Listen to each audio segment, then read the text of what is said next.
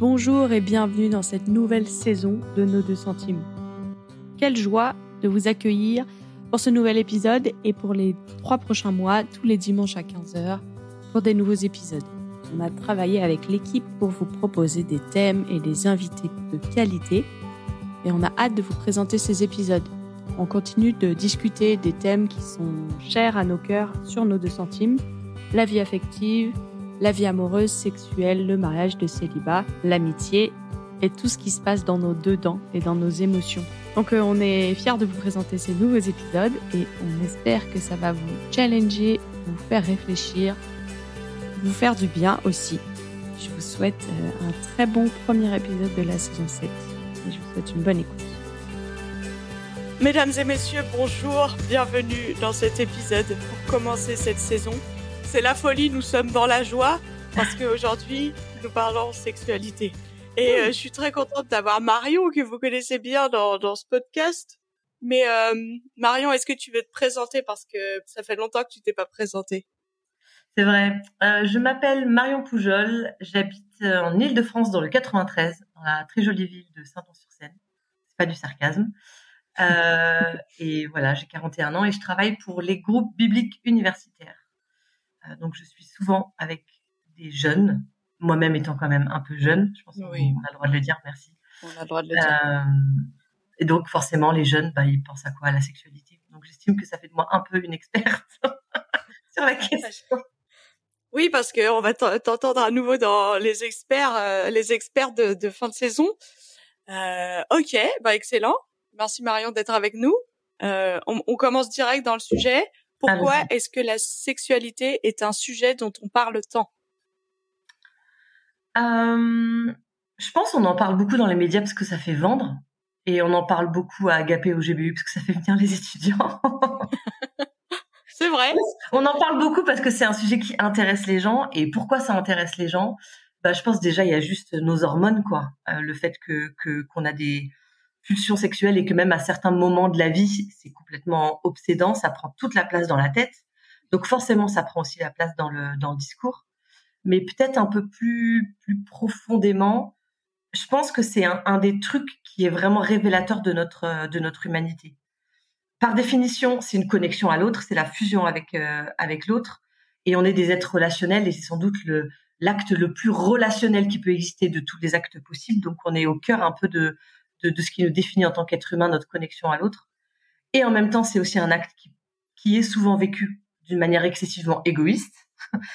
euh, en tout cas, c'est ce que disent les, c'est ce que disent les études.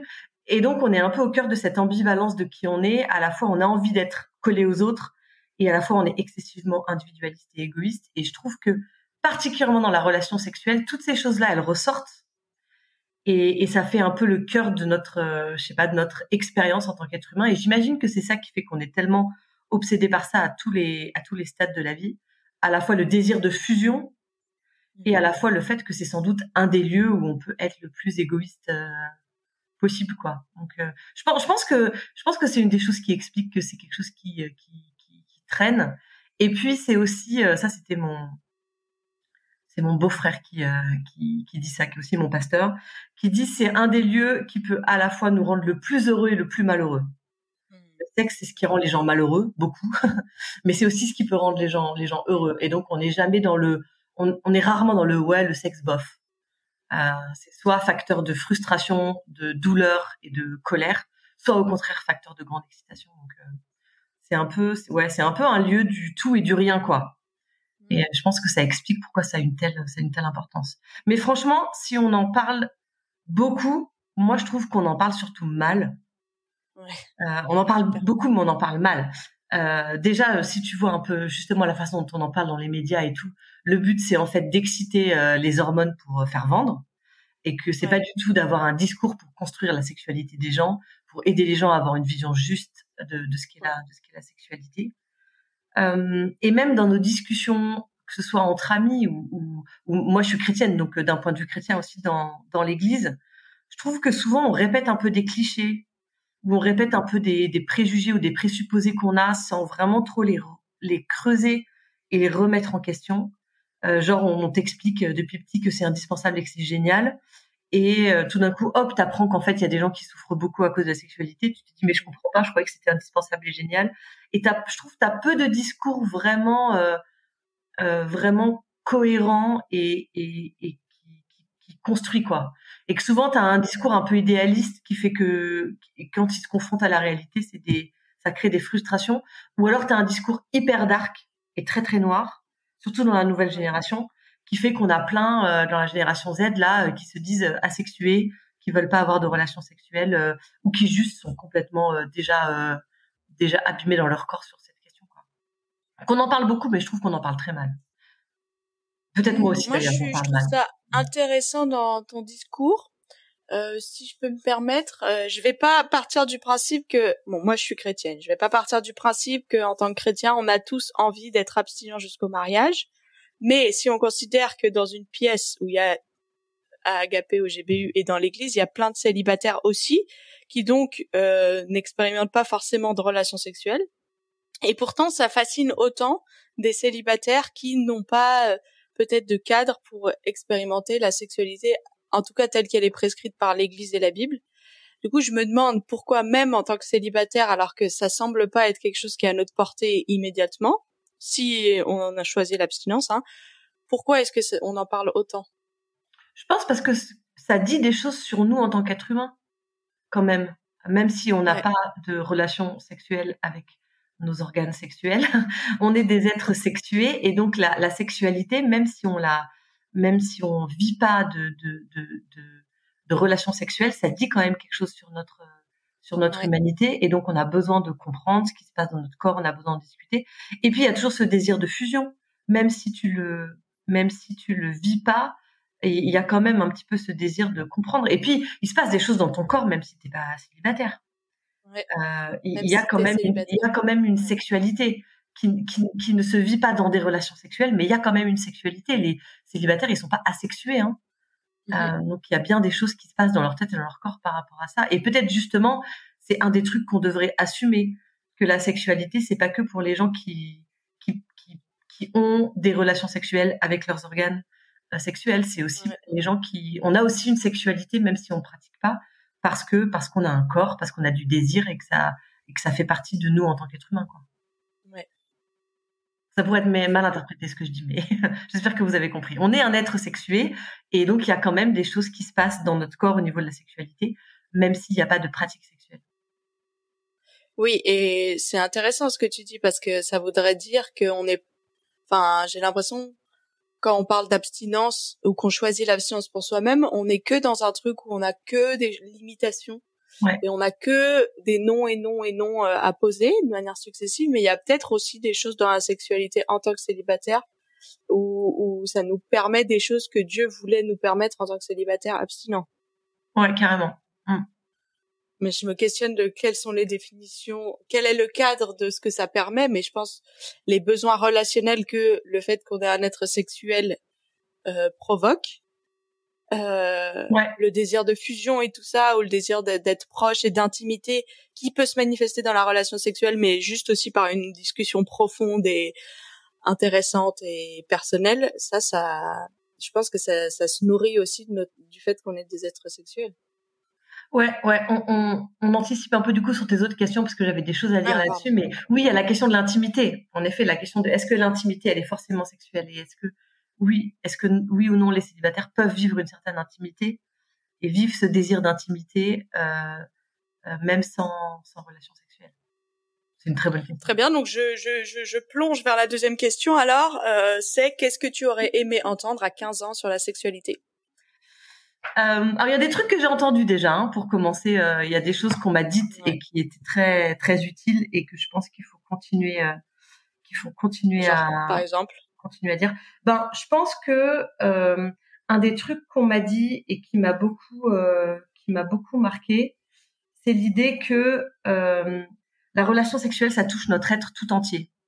Parce que je pense que moi, je, avec mes potes, euh, collège, lycée, etc., je me rappelle d'une copine qui disait le sexe, c'est comme le sport, c'est comme un sport en fait, dans le sens où c'est juste un truc que tu fais avec ton corps, et donc c'est pas très grave s'il y a des sentiments, etc.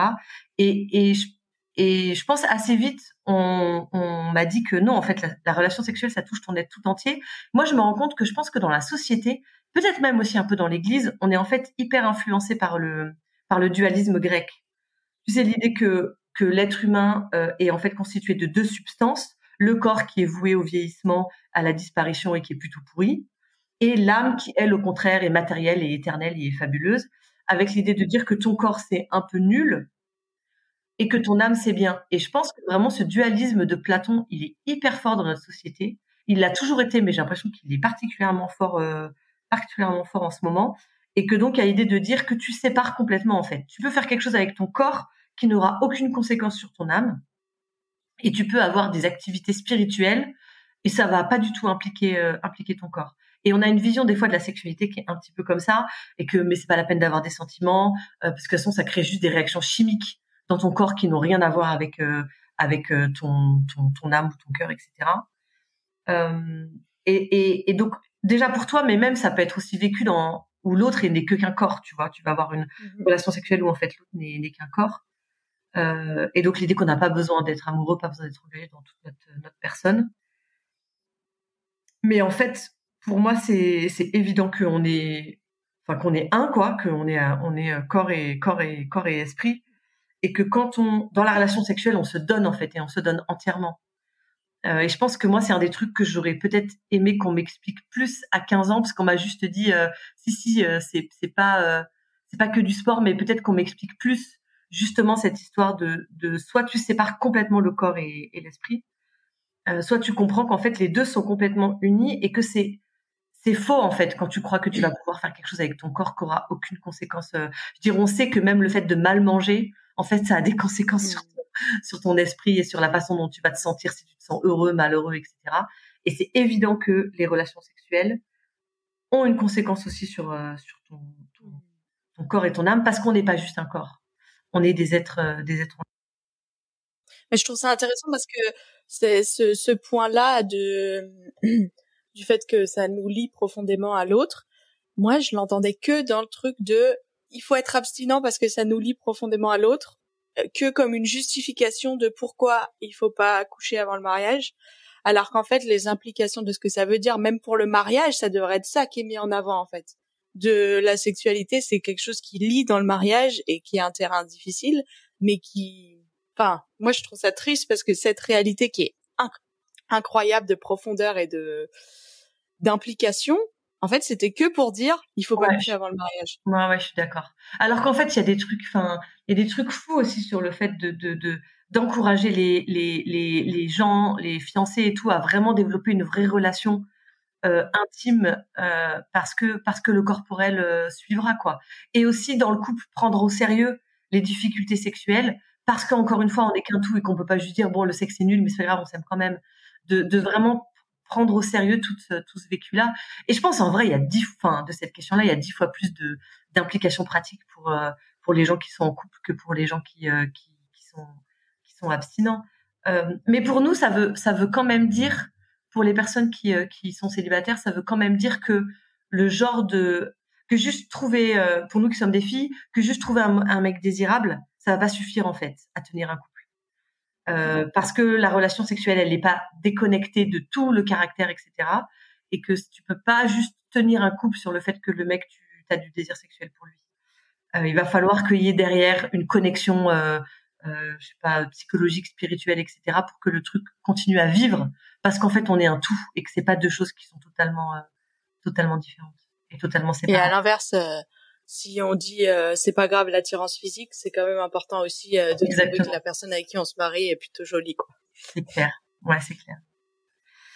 Euh, L'autre truc qu'on m'a pas dit, le truc qu'on m'a pas dit, mais je, je, je ne blâme personne et qui pour moi a été, j'ai découvert plus tard et pour moi a été hyper fort, que j'aurais aimé qu'on me dise à 15 ans, c'est que la relation sexuelle ne constitue pas la masculinité et la féminité. Qu'en gros, il te manque pas quelque chose en tant qu'homme ou en tant que femme, si tu n'as pas de relation, de relation sexuelle. Moi, j'avais un peu l'impression que, en gros, j'étais pas complète en tant que femme tant que j'avais pas connu ça. Et ne parlons pas des mecs, euh, parce que c'est encore plus fort chez eux. Je pense que t'es pas vraiment un homme euh, tant que t'as pas eu de, de, de relation, sexuelle. je pense que c'est vraiment important de dire, on l'a déjà dit un peu, mais on est tous des êtres euh, sexués et être sexuellement actif, c'est pas obligatoire pour être un être humain à part entière. Et je pense que le truc qui m'a frappé moi, c'était justement euh, au début de ma vie chrétienne, euh, quand tu regardes à, Jésus. Jésus, c'était un homme, un homme masculin avec des organes sexuels masculins, et c'est sans doute, c'était sans doute l'homme le, plus homme qu'on a pu trouver en termes de masculinité, virilité, etc. Et il a jamais de relation sexuelle. Et ça le diminue pas en tant qu'homme. Ça fait pas de lui un, un, un, faux homme ou un homme, euh, une femmelette ou j'en sais rien quoi. Euh, et moi, ça m'a vraiment frappé de, me dire en fait, je me suis rendu compte qu'une partie de moi pensait que être un homme complet ou être une femme complète, c'est passer par euh, par les relations par les relations sexuelles. Et c'est là où il y a la question de l'intimité qui est, qui est, importante, c'est que euh, qui on, est, la Bible nous dit qu'on est créé homme et femme et qu'on est créé pour être en relation les uns avec les autres. Et c'est là où tu peux te dire, moi je me rappelle de, en cours de théologie, il y a très très longtemps, il y avait un mec qui avait dit, euh, je ne sais pas ce qui est devenu ce gars, mais il avait dit oui quand même, euh, les, les gens qui se marient pas et qui n'ont pas de qui, ont pas de relation sexuelle passent un petit peu de la raison pour laquelle ils sont créés, parce que bon, euh, l'homme a été créé pour la femme et la femme a été créée pour l'homme. Alors suis déjà qu'il Déjà, j'étais content qu'il pense à la réciprocité, parce qu'il aurait pu juste dire ça des femmes, donc j'étais un peu heureuse. Mais, mais cette idée de dire qu'on comprend Genèse, euh, Genèse 2, le fait qu'on crée l'homme et qu'on crée la femme et qu'on les crée pour être un vis-à-vis l'un pour l'autre, comme le fait que si t'es pas dans le couple, tu passes à côté de la raison pour laquelle pour laquelle t'es créé.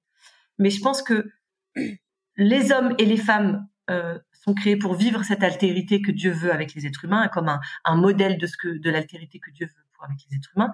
Mais ça se vit pas que dans la relation sexuelle ça peut se vivre aussi de, de mille manières. Moi, je le vis avec euh, avec les, les, mes amis garçons, je le vis avec les mecs avec qui je travaille, je le vis avec les hommes de ma famille. Cette cette altérité et, et le fait de vivre une intimité avec celui qui est autre et celui qui est autre, c'est pas celui que celui qui est d'un genre différent. Hein. Ça peut juste être aussi euh, l'autre être humain à côté de toi, euh, quel que soit quel que soit son genre.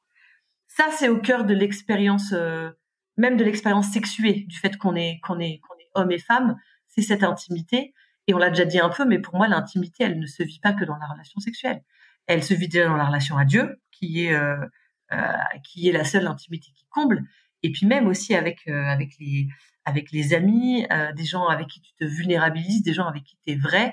Et franchement, dans mon expérience, c'est qu'il y a des personnes qui sont en couple, qui ont des relations sexuelles, mais qui ont aucune intimité, ni avec leur conjoint, ni même avec d'autres personnes autour, parce qu'ils ont construit toute la vie autour de leur couple, ils n'ont pas développé des relations intimes avec des amis, et parce que leur couple à un moment donné bat de l'aile, etc. En fait, ils sont même plus intimes avec euh, avec leur conjoint. Moi, je pense que ça c'est vraiment un truc euh, hyper important qu'il faut qu'on dise aux jeunes aujourd'hui, que euh, la relation sexuelle ne définit pas la masculinité et la féminité, et que t'es pas t'es pas une moitié d'homme, une moitié de femme, parce que t'as pas t'as pas connu les relations sexuelles, quoi. Je pense que c'est hyper important. Clair. Et le troisième truc, peut-être t'as un truc à dire là-dessus. Euh, oui, par rapport à la, par rapport à la, à l'intimité, je trouve ça hyper intéressant parce qu'en fait, si on dit que la seule intimité, euh, l'intimité, c'est la relation sexuelle, en gros, euh, tu vas même pas t'entraîner quand tu es célibataire à, à développer de l'intimité euh, non sexuelle avec les gens autour de toi. Et ça met une pression sur la relation sexuelle pour te combler de quelque chose qui n'est pas censé être la seule chose qui te comble. Et du coup ben ça va encore moins te satisfaire ça va être euh, encore plus un terrain euh, difficile et blessant parce que tu mets beaucoup trop d'attentes dessus. Et je trouve que enfin ce que tu dis sur euh, autant sur le fait de se définir en tant qu'homme et femme dans la relation sexuelle et le fait de de chercher l'intimité là où elle est et pas que dans les relations sexuelles c'est hyper important parce que sinon ça Enfin, c'est d'une violence. Euh... Ouais. Mais ça, c'est un truc que je comprends pas. Pourquoi, à quel moment est-ce que c'est devenu euh, la relation sexuelle le lieu par définition d'intimité? Parce que c'est absurde. Les enfants connaissent une intimité avec leurs parents. Mmh. Et, et, on se dit pas, enfin, tu vois, il y a, y a une intimité déjà dans l'enfance qui est vécue au cœur de la famille, etc., et qui est pas du tout euh, sexuelle, sauf dans les familles complètement. Sauf si t'es psychanalyste. Mais bah, c'est peut-être un héritage de la psychanalyse en vrai parce que ils ont défini toute l'intimité euh, du jeune enfant avec la mère et le père comme un enjeu sexuel. Mais ça, c'est fou. Enfin, c'est complètement fou. Et puis même dans le couple, t'as des t'as des saisons de vie, euh, des fois après les grossesses ou à d'autres moments où en fait dans le couple tu peux pas avoir de relations sexuelles. L'intimité, elle est pas juste créée par le souvenir des relations sexuelles qu'on a eues l'année dernière ou il y a trois ans, tu vois. Euh, l'intimité, elle, enfin, et, et je sais pas pourquoi. Euh, je pense que c'est lié un peu à nos options, à nos obsessions, et aussi quelque part, c'est plus simple de, penser l'intimité par la relation sexuelle que de la penser par la vulnérabilité. Parce qu'en vrai, c'est beaucoup plus simple d'avoir une relation sexuelle que de commencer à parler de soi et à assumer les trucs qu'on a derrière soi. Donc je pense que c'est un peu de l'intimité à, bas prix, tu vois, de l'intimité un peu, euh, un peu de seconde, seconde zone, qui me demande juste de me mettre nu et de, et de laisser quelqu'un, pour nous, de laisser quelqu'un rentrer dans mon corps ou d'aller dans le corps de quelqu'un.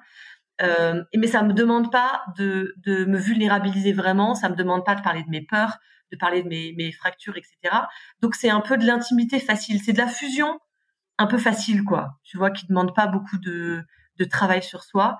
Mais pour moi, c'est c'est pas euh, de l'intimité qui ne serait que de la relation sexuelle. Pour moi, c'est de l'intimité qui est de mauvaise qualité en vrai. Et, et, je, et soupçonne très fortement que c'est aussi du coup de la relation sexuelle de mauvaise qualité. Alors qu'une relation sexuelle qui est le fruit d'une vraie intimité, d'une vraie vulnérabilité, euh, il y avait une étude qui était faite, j'ai lu un bouquin trop bien euh, euh, que je vous que je vous conseillerais sur mes deux centimes à la fin, où le gars faisait, alors c'est aux États-Unis, c'est États-Unis et Angleterre, donc c'est pas des chiffres français, mais à mon avis c'est à peu près pareil, où le mec faisait des études où les gens devaient noter la qualité et la longueur de la relation sexuelle, non la régularité et la longueur de la relation sexuelle, et c'était prouvé qu'en fait les gens qui notaient le mieux leur relation sexuelle, c'est-à-dire qu'il y en avait le plus souvent et qui trouvaient que c'était de meilleure qualité, c'était les personnes qui étaient en couple avec la même personne depuis plus de 20 ans. Hmm. C'était eux qui avaient les meilleures notes qui disait ouais moi je note ma sexualité je suis plus c'était sur 10 je pense je la note à à 8 ou 9 et tout tout et les gens plus plus la relation plus les gens étaient ensemble depuis moins longtemps plus ça baissait et ceux qui étaient euh, pas en couple et qui euh, qui papillonnaient à droite à gauche c'était encore plus bas. Et ça c'est frappant. Ça veut dire qu'en vrai quand tu connais bien la personne quand tu as une intimité qui est qui est qui est développée depuis longtemps et tout et ben en fait ta relation sexuelle elle est de meilleure qualité. Ça dit des choses hyper fortes sur justement que l'intimité c'est pas la c'est pas la relation sexuelle, c'est autre chose et ça va se vivre dans la relation sexuelle. Oui, ça donne beaucoup d'espérance aux couples qui sont en galère sur le terrain de la sexualité en ce moment. Euh, Carrément. Parce que ça peut euh, aller vers le mieux quand même. Ouais, ouais. Donc, tu allais dire une dernière chose sur ouais, cette question. dernier truc euh, que j'aurais bien aimé qu'on me dise. Peut-être pas, peut-être pas. Est-ce qu'à 15 ans, j'aurais été prête à l'entendre? Ouais, si, je pense qu'à 15 ans, j'aurais été prête à l'entendre. Euh, j'aurais aimé qu'on me dise que le que que le couple ne règle pas euh, tout tout notre rapport compliqué au sexe. Je pense particulièrement nous en tant que chrétiens dans l'Église quand on parle du péché sexuel, on parle de des relations hors mariage. C'est le seul péché sexuel qui existe. Et donc sous-entendu quand tu es célibataire dans l'église. Ouais. Non non, pas dans pas dans pas dans la Bible, juste dans l'église. Sous-entendu quand tu es célibataire, oulala, il y a un vrai risque, il y a un vrai risque, mais une fois que tu es marié, ça y est, c'est bon, on est on est plus inquiet. Et moi, j'aurais aimé qu'on me dise, en fait, la sexualité, c'est un lieu de, de, de, vulnérabilité très forte et potentiellement de, de, où, on est, où on peut être très abîmé. Et on peut être très abîmé avant d'être, euh, quand on n'est pas marié, mais on peut continuer aussi à vivre des choses destructrices dans, dans le mariage et dans le couple. Euh, je pense cette idée que le, que le péché sexuel existe et qu'en fait, il n'est pas plus existant pour ceux qui euh, n'ont pas de relation sexuelle qui, ne sont pas censés en avoir que pour ceux qui en ont. Ça, c'est vraiment quelque chose que j'aurais euh, que j'aurais aimé entendre, quoi. Juste pour éviter d'idéaliser le couple et éviter de de mettre dans sa tête de ceux qui n'ont pas de relation sexuelle. Je galère avec ma sexualité, je galère avec la pornographie, je galère avec la masturbation, machin, machin. Mais c'est pas grave. Dès que j'aurai des relations sexuelles, tout ça, ça va se régler, quoi. Euh, c'est pas juste déjà parce que ça fait vivre toute une partie de la population dans le déni et dans l'illusion, et plutôt que d'affronter les problèmes et d'essayer de les régler, tu espères une sortie, euh, une sortie qui te demande pas d'effort. Et en plus, ça crée du coup des difficultés après dans les couples de ouf parce qu'en fait, c'est pas vrai. Dans le couple, tu, traînes déjà tes problèmes d'avant, et puis même t'en as, euh, t'en as des nouveaux. Je pense que la, la question de la question de l'abus sexuel dans le couple notamment, je vais, je suis pas une spécialiste, donc je, je vais pas en parler beaucoup, puis on aura peut-être d'en parler, mais sans parler, sans aller même jusqu'au viol conjugal, juste le, le, le non-respect du consentement, avec un peu de chantage affectif, avec un peu de pression, etc., c'est quelque chose qui est quand même beaucoup vécu, mais dont on parle jamais. on n'en parle jamais. Euh, on a l'impression que c'est quelque chose qui, qui, qui, ne peut pas exister euh, chez les couples chrétiens, alors qu'en fait, ça existe. Le non-respect du consentement, soit avec vraiment quelque chose de violent, de l'ordre de je force, ou alors avec des trucs un peu plus euh, euh, pervers et manipulateurs où je fais un peu de chantage, etc. C'est quelque chose qui existe. Et moi, j'aurais aimé entendre en fait que euh, euh, qu'il n'y a pas que moi qui doit qui doit faire des efforts, qu'en fait la, sexualité c'est c'est un lieu parce que je pense que ce que je disais au début c'est un lieu très où on vit un peu toute notre expérience humaine de, de, façon forte avec ce côté fusion et puis égoïsme. C'est un lieu où particulièrement on est attaqué, où particulièrement on peut partir en cacahuète et que ça, ça va être tout le temps quoi. Quel que soit ton, ton statut, il faut faire hyper attention sur la façon dont tu vis ta sexualité et il faut faire aussi hyper attention euh, quand tu es en couple et que tu aimes très fort ton conjoint et que a priori tu te dis il y a pas de raison que ça se passe mal. Même là, en fait, il y a des tentations de, de alors je pense au non respect du consentement parce que c'est un peu un gros sujet en ce moment, mais il y a d'autres choses en fait où, dans le couple. Euh, moi, j'aurais bien aimé qu'on me dise que que le couple ne règle pas euh, toutes les difficultés euh, par rapport au, sexe et que c'est quelque chose avec lequel tu vas devoir un point d'attention qui va durer toute ta vie en fait, quelle que soit quelle que soit ta situation, toute ta vie tu vas devoir te, te, regarder, réfléchir, penser à l'autre, réfléchir à quelle image tu as de ta sexualité, etc. Et toute ta vie tu vas devoir faire des efforts pour vivre une sexualité qui est vraiment saine et épanouissante. Oui, parce qu'en fait, c'est excellent ce que tu dis. En gros, il n'y a pas de rupture euh, entre le moment où tu es célibataire et le moment où tu te maries, et donc il n'y a pas de remise à zéro des compteurs. Il n'y a pas de, ouais. en fait, euh, et c'est pas juste si tu te comportes mal dans ta sexualité en tant que célibataire, ça va pourrir ton futur mariage. C'est aussi en fait, euh, si t'apprends pas, enfin, si tu vis pas, si t'apprends pas à bien vivre ta sexualité en tant que célibataire, tu vas le traîner dans ton mariage. Et tout ce que tu as travailler dans ton célibat, ça va profiter à ton mariage. Et ça, c'est ouf. Ouais. je trouve ça vraiment euh, magistral parce que ça donne. Euh, bah, déjà, il y a plus en tant que célibataire de dire ah oui, mais c'est facile. Eux, ils sont mariés. Moi, j'ai bien le droit de faire ce que je veux parce que j'ai des hormones aussi et tout. Il n'y a pas de justification parce que ça, ouais, trop bien. Et, et, et, et c'est hyper intéressant ce que tu dis parce que du coup, travailler sa sexualité quand on est célibataire, c'est pas juste apprendre à se retenir, c'est pas juste apprendre à être abstinent, c'est aussi apprendre à connaître son corps.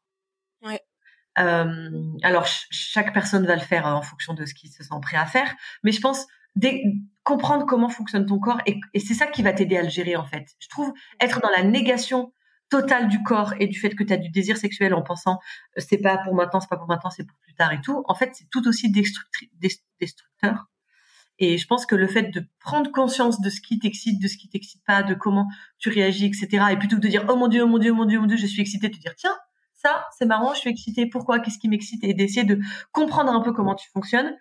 Je sais qu'il y a des gens que ça terrifie. Des fois, je dis ça à des étudiantes, elles me regardent avec des yeux, elles sont complètement paniquées. Elles ont l'impression que je leur demande quelque chose de, de faire quelque chose de mal. Mais je pense qu'en fait, on a besoin aussi parce que ça aide justement à gérer.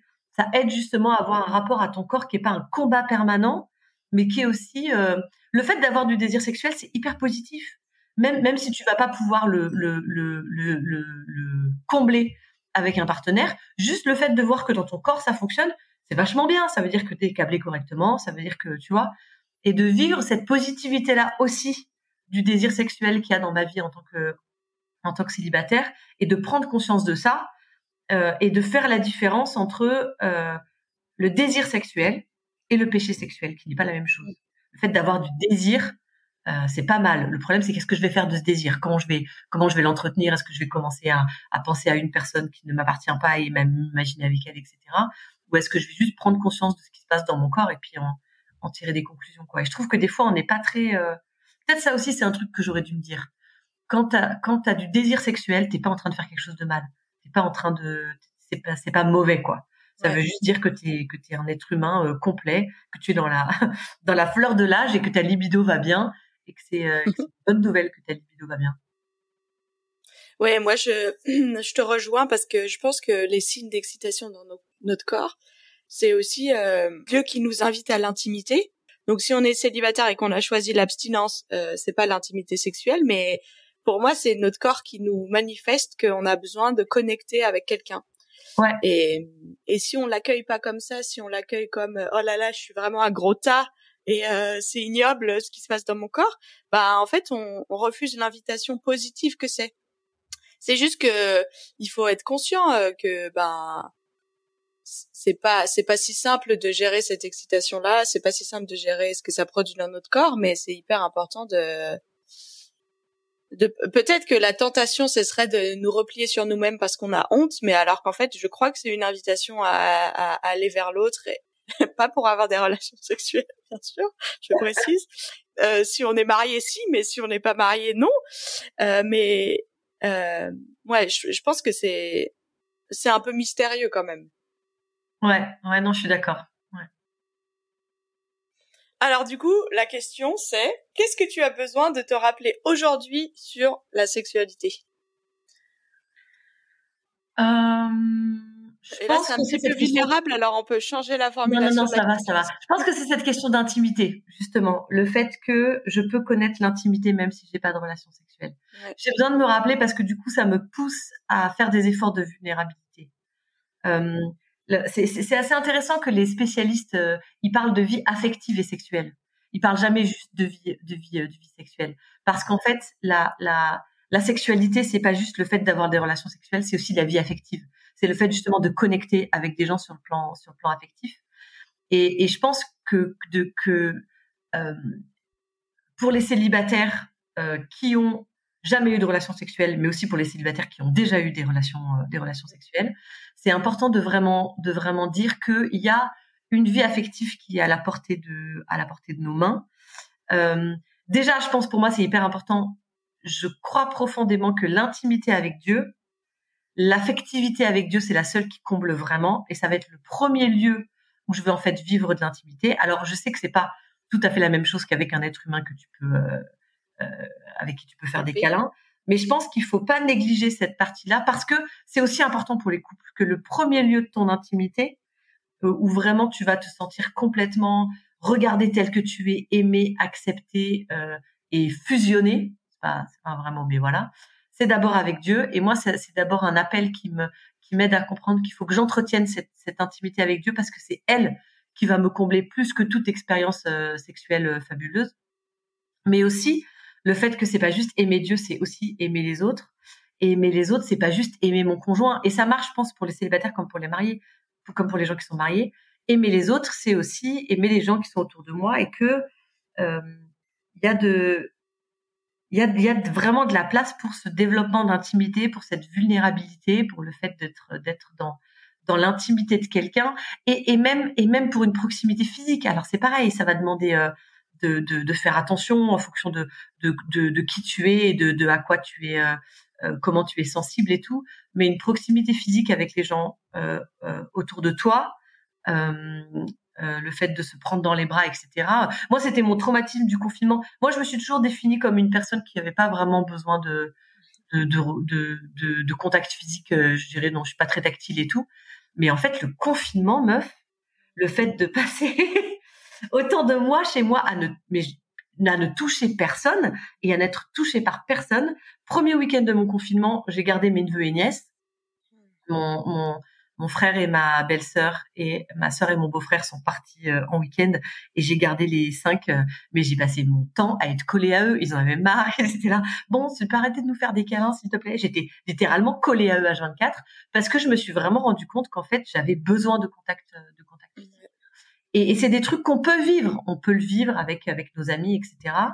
Et je pense qu'il y a, moi, j'ai besoin de me rappeler qu'en fait, et, et j'ai non seulement besoin de me rappeler que c'est possible, mais besoin de me rappeler que c'est pas de l'intimité, euh, euh, tu sais, de mauvaise qualité, quoi. C'est pas ah dans l'idéal, ce qu'il me faudrait, c'est un mari et avoir des relations sexuelles. Mais bon, j'ai pas ça, donc heureusement, j'ai mes amis à qui je peux faire des câlins. C'est pas, c'est pas du tout un, un pis-aller, quoi. C'est une vraie intimité qui, euh, qui qui comble parfaitement et qui, euh, peut vraiment être un, un facteur de,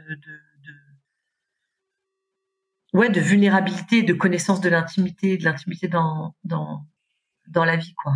Euh, et, et, je pense que c'est c'est vrai pour moi, j'ai besoin de me le rappeler, mais j'ai besoin de rappeler aussi aux couples autour de moi que ce qu'on disait, c'est pas l'intimité qui fait, c'est pas la relation sexuelle qui fait l'intimité, c'est l'intimité qui fait la relation sexuelle et c'est important de mettre euh, de mettre l'intimité avant. D'autant plus qu'on est vraiment dans une société où en fait euh, tu vois, tu vois, enfin dans, dans la plupart des films qu'on voit, les gens ils ont une relation sexuelle avant de se dire qu'ils s'aiment. Ouais. Et qu'en fait c'est la relation sexuelle qui va leur faire dire ah oui en fait c'est ça qui c'est ça qui crée l'intimité et c'est ça qui va faire qu'on va qu'on va s'aimer. Euh, alors qu'en fait, en vrai, c'est l'inverse, quoi. C'est l'intimité qui va faire que, parce que la relation sexuelle, elle dure qu'un instant, en vrai. Et puis les couples, ils passent pas leur temps à faire l'amour, hein. Ils ont bien d'autres choses à faire. Et que heureusement que ton couple, il, est basé sur quelque chose de plus profond que juste les relations sexuelles. Euh, ouais. C'est beau cette notion d'intimité et que c'est vrai que c'est aussi le privilège du célibat c'est moi qui parle de privilège du célibat, on voit toute l'ironie de l'affaire, euh, c'est euh, le fait qu'on est forcé d'aller chercher de l'intimité ailleurs et qu'en fait on peut pas survivre en tant que célibataire. Euh, peut-être qu'on peut survivre en couple avec cette intimité de bas étage juste dans les relations sexuelles, peut-être.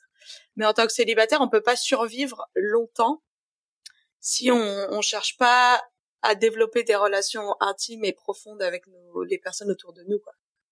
Ouais, et même dans le couple, je pense que franchement, non, ils survivent pas. Ils font peut-être croire qu'ils survivent, mais en vrai, ils survivent pas. Oui, mais ils sont pas très heureux, quoi. Ouais, c'est ça, ouais, c'est vraiment. Euh, et c'est dommage, franchement, je trouve, de se de se limiter à ça. C'est vrai. Pour terminer cet épisode, Marion, quels sont tes deux centimes sur ce sujet de la sexualité? Ouais, mes deux centimes, ce seraient deux livres euh, que je vous encourage à lire. Un bouquin qui, un bouquin, euh, euh, ça s'appelle euh, Oura pour le vajayjay.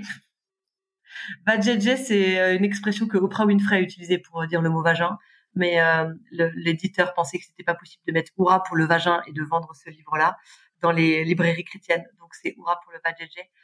C'est Rachel. Dufour. En fait, c'est c'est pas un livre qui est très euh, c'est pas c'est pas un, livre qui est très profond sur la sexualité, mais moi franchement, juste le fait que ce livre existait, ça m'a ça m'a rendue heureuse. Euh, parce que elle parle vraiment de manière très crue, c'est la sexualité euh, féminine du euh, berceau au tombeau. Elle parle de manière très crue de tout ce qui se passe dans le corps de la femme, mais je pense qu'il faut que les mecs le lisent aussi. Et un petit peu du, de comprendre justement qu'on est un être sexuel dès, dès l'enfance. Et c'est pas freudien, c'est pas l'idée de dire que toutes nos relations et ça, je pense que, enfin voilà, je pense qu'il faut euh, euh, juste savoir qu'il existe et jeter un coup d'œil. C'est très court, ça se lit très bien. Il n'y a pas de réflexion très très profonde sur la sexualité. Elle va un peu vite, elle balaye vraiment. Mais c'est si, si, si pour vous juste parler de sexualité, c'est un truc qui vous met très très mal à l'aise, que vous êtes célibataire et tout. Commencez par ce bouquin-là, ça va vous faire un petit peu l'électrochoc. Et l'autre livre qui moi m'a fait beaucoup beaucoup de bien, mais c'est un petit peu différent, c'est en anglais, par contre. C'est Glenn Harrison, A Better Story. C'est un livre, euh, c'est plus de l'apologétique de la sexualité. C'est un peu, en gros, euh, euh, il part du principe que chez les chrétiens, on, on vit cette, ce, ce, modèle biblique de la sexualité, qu'en gros, la sexualité, c'est réservé pour le couple. Euh, et donc, il y a de l'abstinence avant, et puis à la fin, dans, le couple, c'est vécu comme euh, deux seuls partenaires, etc. Mais qu'en fait, la plupart des chrétiens le vivent comme étant un peu une croix à porter genre c'est nul. J'aurais été bien plus épanouie sexuellement si j'avais pu avoir des relations sexuelles plus tôt, si j'avais pu faire plein de choses différentes avec des gens différents. Mais ma foi, je suis chrétien, donc euh, tant pis pour moi. J'accepte le package et j'accepte de vivre cette sexualité-là. Et lui, il dit en fait non, pas du tout. le modèle biblique de la sexualité, c'est le modèle qui va nous permettre d'avoir la, vie sexuelle, une sexualité la plus épanouissante, et dans le célibat et dans le mariage. Et il le montre, il le montre non seulement par la Bible, mais il le montre aussi avec des études pertinentes sur les conséquences de la révolution sexuelle. Euh, Aujourd'hui, alors comme je disais, c'est surtout aux États-Unis et, en Angleterre.